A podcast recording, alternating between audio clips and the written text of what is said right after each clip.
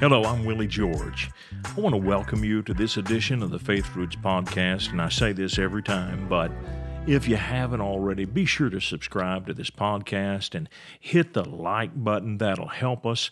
And also send yourself notifications by ringing the bell. And then there's one more thing. You can go to myfaithroots.com and you can register for a free email devotional that I send out every day. So make sure you take advantage of all of that. What is faith? A lot of people are confused about faith, but we know more today than we did 5 days ago. I can tell you that. Without faith, man cannot please God. Hebrews 11:6 says, "For the man who draws near to God must believe that there is a God, and that he will reveal himself to those who sincerely look for him." How do I look for God? Where do I go to look? Well, we're going to find out that answer. Jesus Christ is called the Word of God. He is the revealed Word of God. That is, He came in a physical body, grew up, and experienced the human condition in order to show us the character, the heart, and the nature of God. He was made into a human being, and He did this to demonstrate the goodness of God. You know, Jesus shows goodness all the way through. There are some conflicts with Jesus where he gets after some hypocrites, but he's tough on them because these people are turning people away from God, and he hates it when he sees people turning away from God. So those that were hypocritical and phonies and that needed to be rebuked, Jesus was not afraid to do that. So this idea that he was approving of everybody is not true, because it actually hurt people to think that he would approve of everybody. He did not approve of everybody. There were some that he absolutely disapproved of, and it was because of how they turned people from God. Now, before Jesus came to earth, the prophets were the ones who were used by God to declare God's goodness. Look at Nahum 1:7. Nahum says, "The Lord is good, a stronghold in the day of trouble, and he knows those who trust him." So the Bible says God's good. Now, he may not appear good to everybody, but here it says he's good to those who trust him, and he knows those people. In other words, people who don't know him, he does not respond back to them like he does to those who know him, who trust him. Listen to Psalm 103. We're going to read the first 6 verses. "Bless the Lord." This is David. "Bless the Lord, O my soul." Pause. One of the greatest ways to build faith is to read God's Word, say it out loud to yourself. So then faith comes by hearing, hearing by the Word of God. You can cause yourself to hear with your physical ears the Word of God just like another person can by saying it out loud, reading it out loud. So here we see David demonstrating this for us. Bless the Lord, O my soul. What's he doing? He's talking to himself. He is telling his inner man, his soul, "Bless the Lord, O my soul, and all that is within me, bless his holy name. Bless the Lord, O my soul, and forget not all his benefits." Somebody said, "Well, you're serving the Lord only for benefits." That's what we're told to do. We serve for the benefits, but we serve for the relationship, and the relationship has benefits. "He forgives all our iniquities. He heals all your diseases, who redeems your life from destruction, who crowns you with loving kindness and tender mercies, who satisfies your mouth with good things so that your youth is renewed like the eagles. The Lord executes righteousness and justice for all who are oppressed." God turns things around. Doesn't mean he does it instantly. Doesn't mean all of this stuff happens the minute you begin to believe it. But it eventually comes to pass. That's what faith does. Faith doesn't change God. Faith changes circumstances. It is the vehicle through which he changes things in the earth. Listen, when God wanted to create a world, He had a nothing. There was nothing. And so what did he do? He releases faith, according to Hebrews chapter 1 and verse 3. He begins to speak, according to Genesis chapter 1. He says, let there be light. How does he release this power? He releases power by speaking his word. That's where his power is. And we said this a couple of episodes ago, that God has invested all of his power into his word. That's why it says that he upholds all things by the word of his power. Not the power of his word. He upholds things by the word of his power. His word is where the power is. Somebody said, but what about the Holy Spirit? Doesn't the Holy Spirit do things like that? Doesn't he work miracles? Yes, he does. But he does it always in conjunction with the Word of God. You never see the Holy Spirit just doing things without the Word. He's always confirming the Word. They went everywhere preaching the Word, it says in Mark. And the Lord working with them, confirming the Word with signs following. That's what it says. He confirms the Word. So the Holy Spirit works with the Word. Now, Jesus came to reveal the goodness of God two different ways, and I said this last message, and I'm going to repeat it again. First of all, in words, but that's not enough. You have to do it also in actions. We reveal God's goodness in words and in actions. God wants to do more action than what we permit him to do. But we're afraid sometimes because we don't think we can work a miracle. We don't think we can do anything supernatural. That's not your job. That's not my job. That's not my department. My department is to pray. Let God deal with the supernatural element. My job is to pray. The reason I believe we're not seeing as much of the power of God displayed is because we're afraid to pray, and we think it all depends on us. It does not all depend on us. It's God that does it anyway. So we've got to give him that chance to work. So listen to this. This is in Matthew chapter 4, and it's immediately after Jesus was tempted by the devil. I mean, he just got out of a 40-day fast. He's probably still very skinny from not eating for 40 days. And Jesus, I'm sure, was not heavy to begin with. So here he is, very skinny, and Jesus went about Galilee teaching in their synagogues, preaching the gospel of the kingdom, and healing all kinds of sickness and all kinds of disease among the people. Now listen to this.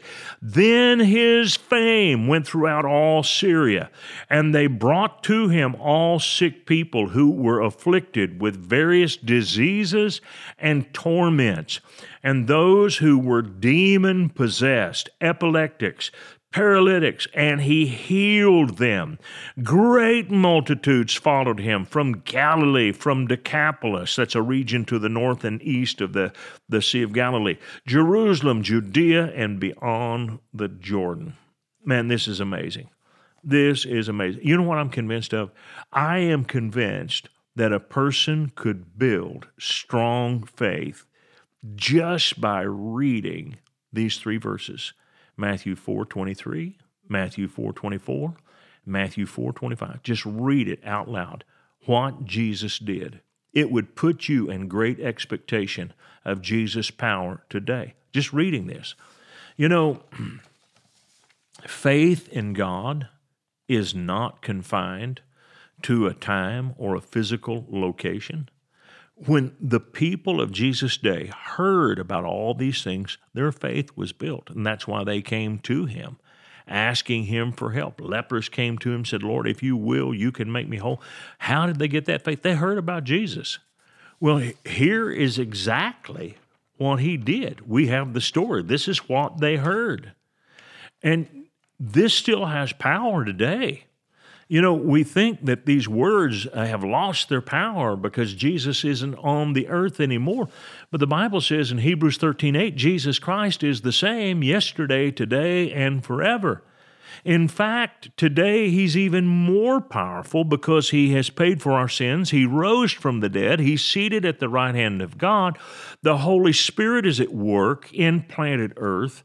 And people can call on him from any point on this globe and be heard immediately. In those days, they had to be in his physical presence. Today, they can get to Him wherever they are.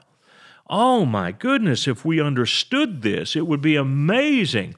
Listen to this. God appeared to a number of people, and this is what He said. I am the God of Abraham, Isaac, and Jacob. And when He said that, all three of those guys were dead.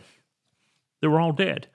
But He didn't say, I was the God of Abraham, Isaac, and Jacob. He said, I am the God of Abraham, Isaac, and Jacob. He said that to Moses. I mean, this is several hundred years after Abraham, after Isaac, after Jacob.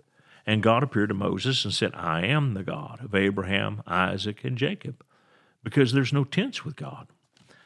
This is a hard one to wrap your mind around. God exists independent of time. So God's God of the future, He's God of the present, He's also God of the past. God can secure your future. He can bless your present. Do you know God can fix your past? God can redeem your past. He still can work on your past, even though it's past. You can't get back to it. He can. That's what God's able to do because He is God of all times. He is eternal. Hard thing for us with this little noggin to wrap our minds around that, but God is independent of time and independent of space. There's no tense with God. Now, that's why you can go back and read those passages about Jesus' earthly ministry and all that and let it build your faith. It's amazing what it can do. Jesus' messages encouraged people to expect the goodness of God. And here He is preaching His first big-time sermon. It's the Sermon on the Mount, and this is kind of near the end, so He's just about to close it out. In Matthew 7, beginning of verse 7, here's what it says. Ask, and it will be given to you. Seek, and you will find. Knock, and it will be opened to you. For everyone who asks receives, and he who seeks finds. And to him who knocks, it will be opened. Or what man is there among you who, if his son asks for bread, will he give him a stone? Or if he asks for a fish, will he give him a serpent? Pay attention to this. If you then, being evil, know how to give good gifts to your children, how much more will your Father who is in heaven give good things to those who ask Him? Jesus didn't teach that God the Father was the opposite of man. He taught that God the Father was everything good that man is, and even more besides. My ways are higher than your ways. My thoughts are higher than your thoughts.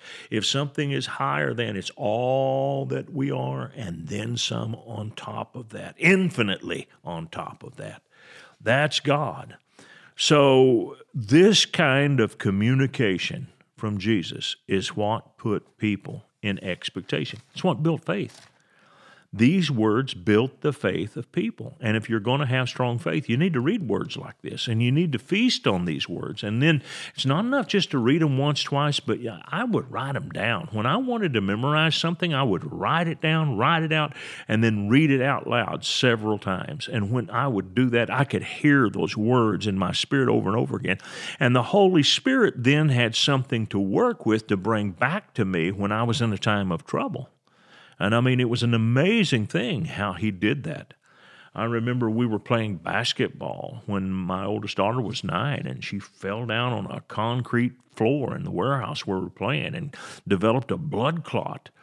And anyway, once we got her to the clinic and they did a CAT scan, they were super serious, and they said, Mr. George, you need to get across to the emergency room of the hospital right now. So I drove across the street, and I was met there by a neurologist who told me what I was facing. My daughter had a blood clot on her brain that was an inch thick, as big as her hand, and he was quite shocked that she was still conscious, that she wasn't knocked out.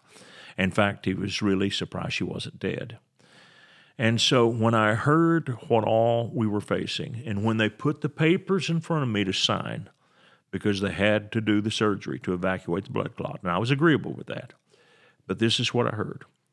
I heard Jesus said, if you say unto this mountain, be removed and be cast into the sea, and shall not doubt in your heart, but shall believe those things you say will come to pass, you'll have whatever you say. I knew that verse. I had said that verse hundreds of times. I had never had to use that verse. I couldn't think of a time that I had ever used that verse in my relationship with God. But I'm going to tell you something. The Holy Spirit brought that verse to my mind when I needed it the most. And I stood on that verse. And this is what I said. My daughter will live and not die. They will evacuate the blood clot. She will come home early from the hospital. We will recover.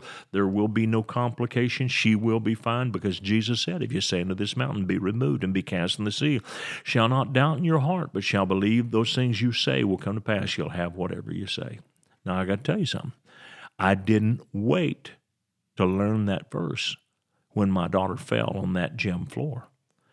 I learned that verse 20 years before. It was a way of life with me. It was something that I sunk my teeth into. And this is where faith becomes strong. A lot of people hear someone that has faith and they immediately want to copy it, and they think they can have great faith in just a few minutes. It's not instant. This is a relationship, and it's a way of life, but it can be done. And you may be thinking, I've waited too long. No, you haven't. Start where you are. This is what I love about God. God is merciful. There's a story in the Scriptures about a bunch of workmen. Some worked 1 hour of the day, and some worked 12 hours of the day. Do you know that God paid the ones who worked the 1 hour as much as he did the guys who worked the whole 12? What that means is God will reward you for starting whenever you start. He doesn't hold you accountable to what you weren't there to start for. He holds you accountable to when you have the opportunity to start. So start right now to begin to develop strong faith. Well, we'll pick this back up next week, and I can hardly wait to get into that next series of lessons. We got 5 more next week and 5 more the week after that, so be sure to sign up for that email. Make sure you get it coming to you. It's Faith Roots or myfaithroots.com, and we'll get it right out to you. Thank you so much. I'll see you next time.